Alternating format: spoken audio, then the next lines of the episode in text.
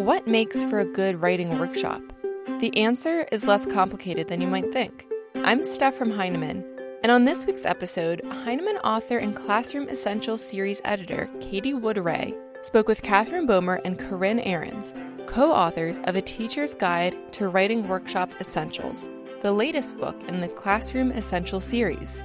They discuss how, in the mad dash to switch to remote learning, teachers can feel overwhelmed looking for the best online tools to help them teach.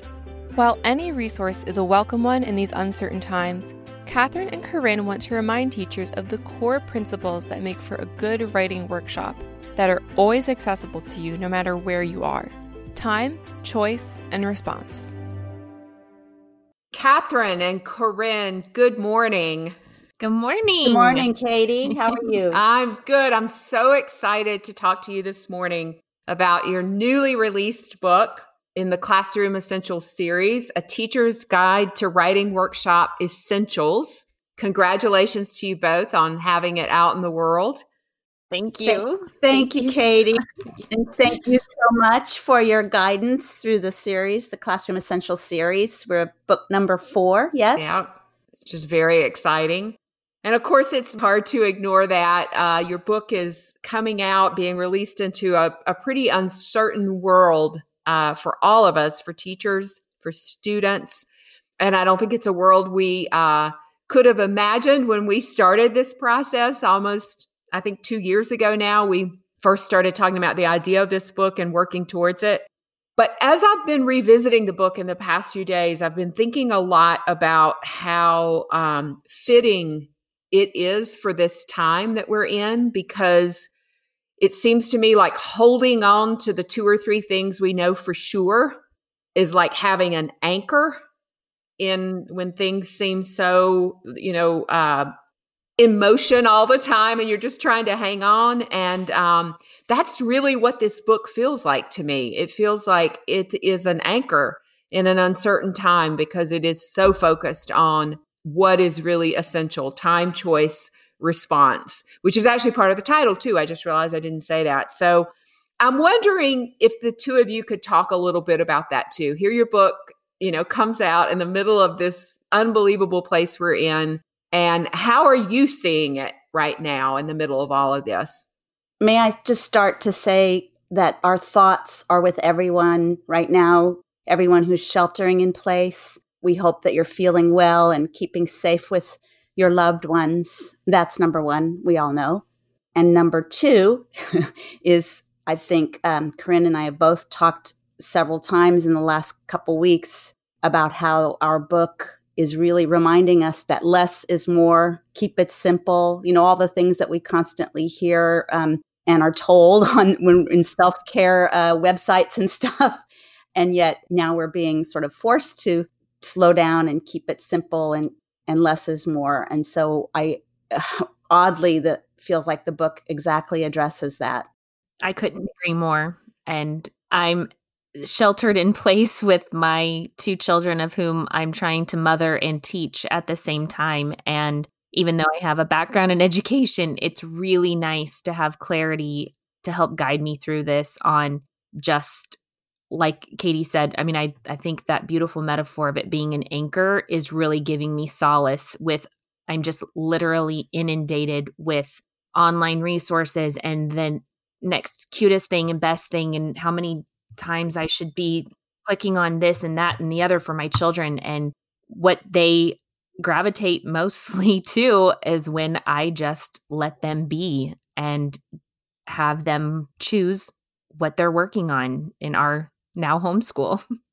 And it really, I mean, I like your word simple, um, Katherine, too, that that it just really does make it simple. And, you know, growing particularly as a writer is just not that complicated, right? Can you let's talk a little bit about that? What is what is the simplicity? Talk a little bit about this time choice and response, and particularly again in this moment of time and how in a way we're in the perfect time for for teachers and parents and children to experience the power of that simplicity Right. Well, so we must say that these words, time, choice, and response, um, we did not make those words up. those, those are not ours. These are foundational principles of the writing workshop, the structure that goes back to the uh, late 70s and into the 80s, um, founded on the work of Don Graves and Lucy Calkins and Donald Murray. And uh, there are many names to name, but those are the big three in my mind who formulated this structure around the question what do writers need? So they researched children in, in classrooms. Um, they asked professional writers. Donald Murray was a professional writer and a journalist. And they asked the question, what do writers need? And when they over and over and over noticed that the answers were, well, writers need some scheduled time in uninterrupted in order to focus on the task at hand. They needed to be able to write about what they want to write about. I mean, all, most professional writers have absolute freedom of what to write about and how to write it, and even what genre to write in.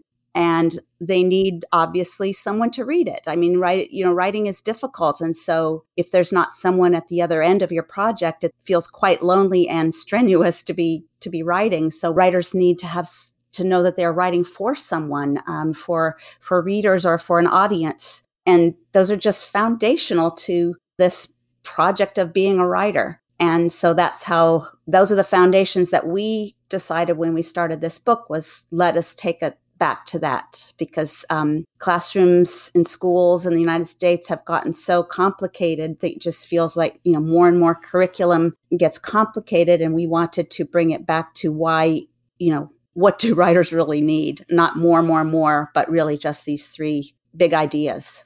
Right. So, and, and, you know, if you think about it right now, like Corinne, your kids at home, they're sitting there and you've got lots of time, right? Yes, plenty um, of time right now. um, you know, you can respond. You can, uh, if they're not inside a program, they can they can choose whatever they want to write about, and it's it's actually just kind of a perfect setting to really explore what happens when kids have just time, choice, and response, right? It absolutely is. And you know, and I also see teachers in their own their own work behind their computer screens. These three principles are also benefiting them. And, and some of them are struggling a bit in terms of how to use the time, which we see that within classroom with kids and we teach into that. You know, now I've got this time and how do I discipline myself within it to stay at the task at hand?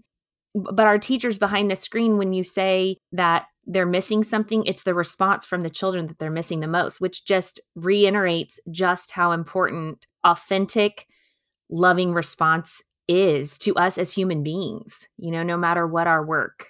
Let me ask you you you to this like what's the simplest way to just invite children to write? Like what do you say to children to just you don't need many supplies i don't think. You don't even have to have a computer. You could just some paper something to write with. If you have a, older kids have a computer they could use it. But like how do you just invite kids to write? Like what does that sound like actually?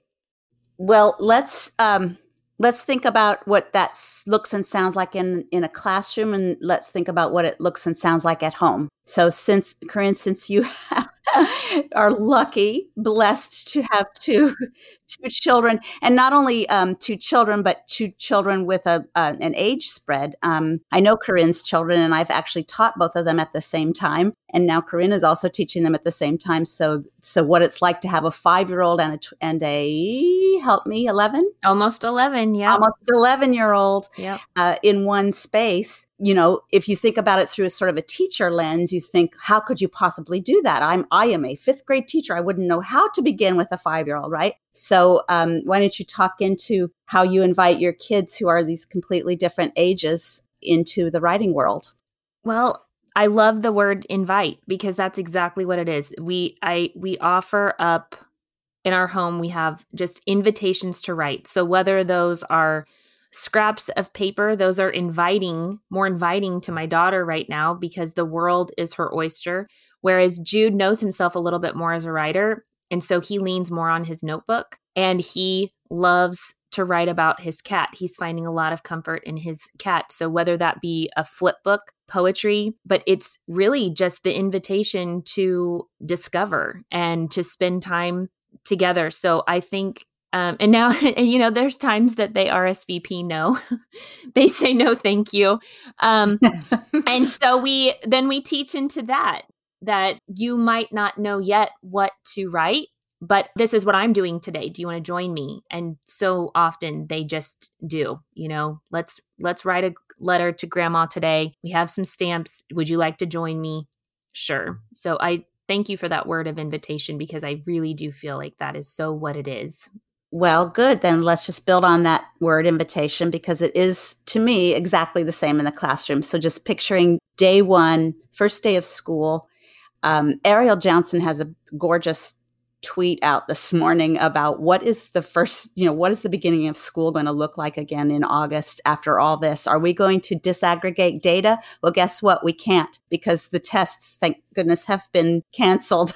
so instead, are we going to actually think about our the actual human beings who are coming into our classrooms. I mean, please check out Ariel Johnson's tweet this morning and retweet yes, I it. Saw it. It is beautiful. Uh, so beautiful. Um, so day one in a classroom, and let's just picture August 2020, and and uh, you know, please uh, let's hope that we are all back to our jobs that we chose because we love to teach, and we're back in our classrooms with human beings that we love, and we say, guess what? in this classroom this year, you are going to be able to write and you're going to be able to write all kinds of things. You, you know, we're going to write poetry, we're going to write plays, we're going to write essays, we're going to write podcasts. I don't we don't even know yet what, what all we're going to write. It's whatever you want to write. And here are all the materials you can choose from. I mean, in classroom does have the benefit, hopefully, of having um, more options even than maybe a home could have. You know, all kinds of variety of paper and markers and paint and art supplies and and say what can we create together? And then and this is where now the word trust comes into it because we have to trust that our children and when we're in the classroom we may have anywhere from 18 to, to 30 depending on where you teach.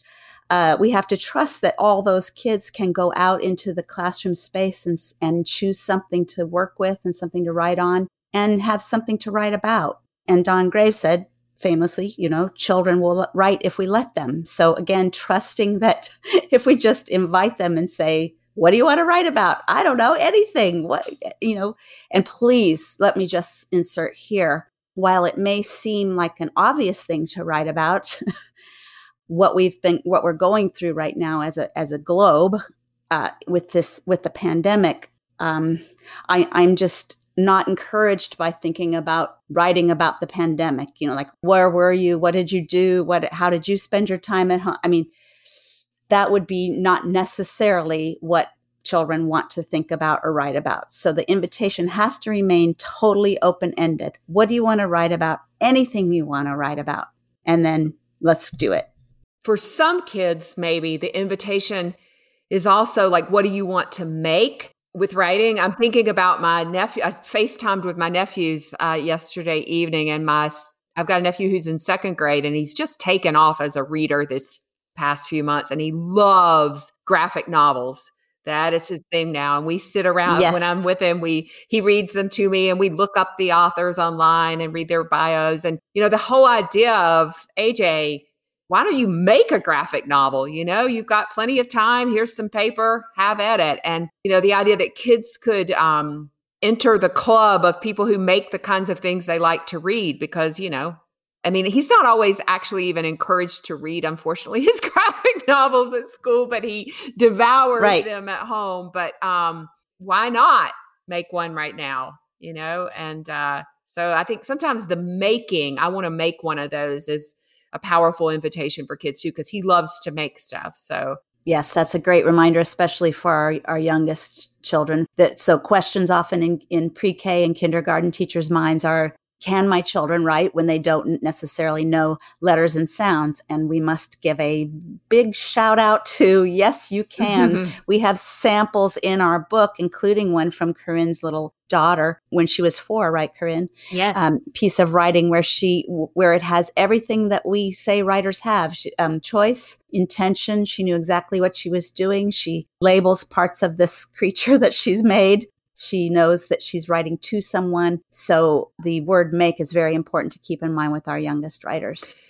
You know, and that one of the things that I wanted to comment on, which has kind of already come up, but you look at this book and the, the student writing in it is stunning. It's gorgeous in it. And there's such a range of writing from very young children all the way up to, you know, very sophisticated essays that fifth graders have written. And, um, you know, there may, some people may say, and you alluded to this earlier when you were talking about Corinne's kids and the difference in their ages. Some people might think, how could a book you know, really address these issues K to five. But it seems to me that your argument is that time choice and response doesn't matter whether you're five or 55. That's what you need as a writer, as it would or 95 or 95. Mm-hmm. Yeah.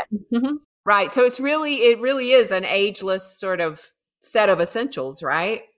Well, that's what I fell in love with um, when I went to Teachers College Reading and Writing Project as a student, Katie, and I studied with Lucy Calkins. And I didn't, at that point, didn't know Lucy Calkins.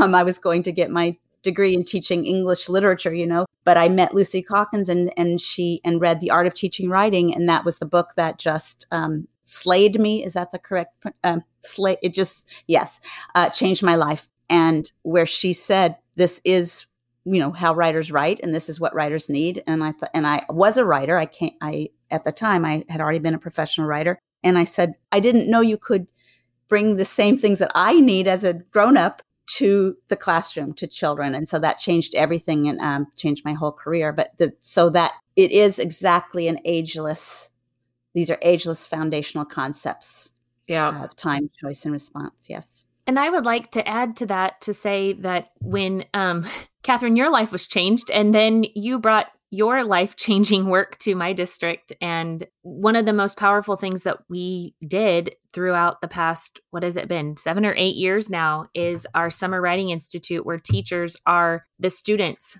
They learn about the pro- the writing process, and we are breaking down the barriers of these feelings of I can't and I don't know how. So therefore, that's the subject area that gets shortchanged in my classroom, or I lean on other people to make decisions that I don't believe I can make myself. And that has just absolutely transformed the writing instruction in our classrooms because teachers now have lived it. Many of us that were in school at the same time were not taught in this way. And so, therefore, this new learning has given us different tools to teach our kids and the authenticity brings so much excitement and engagement and i just can't speak enough about that and the power that that you've brought to our district so thank you for that well, thank you for having me. um, but yes, let me just say that back to the question, Katie, of of how do we invite kids to write? There's nothing more alluring and authentic feeling than being an adult who's who is one who writes and can say to kids, "I'm a writer. You're all writers. Let's write together." I'm just thinking about those those summer institutes. You've invested so much time and energy into those, and and probably one of the biggest outcomes of that is that teachers really, when they have time, choice, and response themselves as writers, they come to deeply understand how much those things matter. Right? Absolutely. Right. Exactly. Exactly. Absolutely. Yes. Yeah, the teachers, the teachers I've worked with in um, Blue Springs, that's the district in Missouri that Corinne is an instructional coach. They talk about this time in the Summer Institute being um, their time, you know, therapeutic. Um, I mean, I, I, won't go on with all the, the adjectives they've used to describe it, but it's just so moving to me to watch adult people who have not considered necessarily considered themselves writers before and now look forward to this time in the summer when they can have again that uninterrupted they know that they know what they're going to get now when they come they're going to get uninterrupted time they're going to be able to talk to each other about their writing and to me when I confer with them about their writing. And they're going to be able to choose what they want to write about and work through all the decisions that writers make, all the choices and decisions. We have a couple pages in the book that list all the different kinds of choices and decisions that writers make in the course of a, a, piece of writing and they're kind of you know wow. You look at it and you say my goodness i hadn't even thought of that. That of course that is what writers need to decide. So you you can't know that unless you have done it you know? And so that is magical when teachers do some, their own writing and then show that to kids and talk from the place of i am one who writes and here's what i do yes and they have such feelings of acceptance which then allows them to take risks. And you know i'm saying when i say they i mean children and i mean adults right? When you know that you're going to receive response that is beyond and deeper and more meaningful than a grade it really you crave that. We as humans we crave to be heard and to be to know that we feel validated in whatever feelings that we're we're having and that we have words to share with the world. Partly what this is making me think about is that you've replicated sort of in your local area the, the powerful thing for many years that the national writing project has offered teachers right? It's that it's a very similar model. That's exactly it that's, that's been yep. transformative for so many. It also gets me thinking about some people may be interested in how you know this is a first time co-authorship for the two of you so some people may be interested in how this project came to be and how you came to work together um, and it grew out of that collaboration correct Absolutely. Um, we just, I, I mean, I can't say enough how blessed I am to have met Corinne Ahrens. She is extraordinarily brilliant and kind and funny and delightful and supportive. Oh gosh, and- you're making me blush, Katherine. oh my god. Um, but for me to have worked in her district for a number of years was also a gift because that doesn't often happen in in my life as an independent consultant. Uh, and isn't that the the nature of education, professional development? Where it's someone comes in for one day and teachers sit and listen to someone pontificating and then is supposed to turn around into the classroom and make something happen. But instead, in Corinne's district, with the uh, leadership of Dr. Annette Seago, who believes in long term professional development, um, this really visionary idea that it takes time and repeated practice. And so to be able to go back a number of times and to notice that here's a place where this magic work can happen, this coming back to these foundational concepts of time, choice, and response is actually happening here and working. And we can see the success of it at, over time. And then to know that Corinne is the one who is my sort of change agent, right? As soon as I do get back on an airplane and, and come back home, Corinne is the one who turns it around in her district and is supporting all the um, 13 elementary schools and more. And so, out of all that work over time and the relationship that she and I built, came this idea of this book. I mean, after being and also um, having the the idea come up with you, Katie, of a possible book for the Classroom Essentials series. I said, My goodness, out of everyone I know in the world, I couldn't have picked a more perfect person than Corinne Ahrens to be my co-author. And so it's really this this working together taking both of us taking constant notes about what's happening in her district collecting writing samples from across these 13 elementary schools from a variety of contexts k to 5 for pre-k to 5 across uh, you know the context of teachers and coaches three different schools that we filmed for the videos in our book. And again you can see the the variety of contexts in the videos across k5 and most powerfully in the videos, watching teachers and students in all kinds of contexts with all different kinds of teaching and learning styles. And so, out of all that mix, uh, sort of building this this collaborative project uh, that ultimately became the book.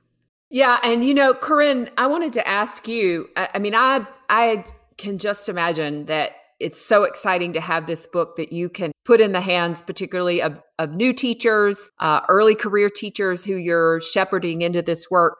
But it occurs to me that this book has a lot to offer really experienced teachers too. And I just, I wonder if you could talk a little bit about how you see this book supporting the teachers teachers across a wide spectrum of experience with with teaching writing thank you for that question because i um i'm so excited and feel just re-energized with this certain chunk of teachers within my district that are like oh thank goodness this is coming out so I can just get back to what I know, what my gut is telling me to be true about writing instruction. And I can clear out some of this clutter. You know, it's like emptying your cookies on your computer. It's getting back to that idea of fewer things. And Ellin Keene also worked in our district for a long time. And I learned so much of what I know about so many things from Ellin. And one of the things she always said was uh, fewer things of great import over a long period of time. And like that. Yeah. And that's just seared into my heart. And this book honors that and it validates that. And our teachers are craving that. There are more and more things put on their plates and more and more decisions to be made. And so I think that this resource just feels like coming back home to them. You know, they're they get to honor those good instinctual gut feelings that teachers have, you know, the great teachers you know in your heart what feels right for kids, but then to have something that validates those feelings, I think is going to be um, really refreshing and um, rejuvenating. Our thanks to Katie, Katherine, and Corinne for their time today. Their book is available now from Heinemann.com. Follow Katie on Twitter at Katie Wood Ray, Katherine at Katherine Bomer, and Corinne at Ahrens Corinne. Learn more at blog.heinemann.com. The Heinemann Podcast is a production of Heinemann Publishing. It is produced and edited by Steph George. Sound mixing by Steph George. Our creative producer is Lauren Audette. And our executive producer is me, Brett Whitmarsh. To learn more about the Heinemann Podcast, visit blog.heinemann.com. Thanks for listening.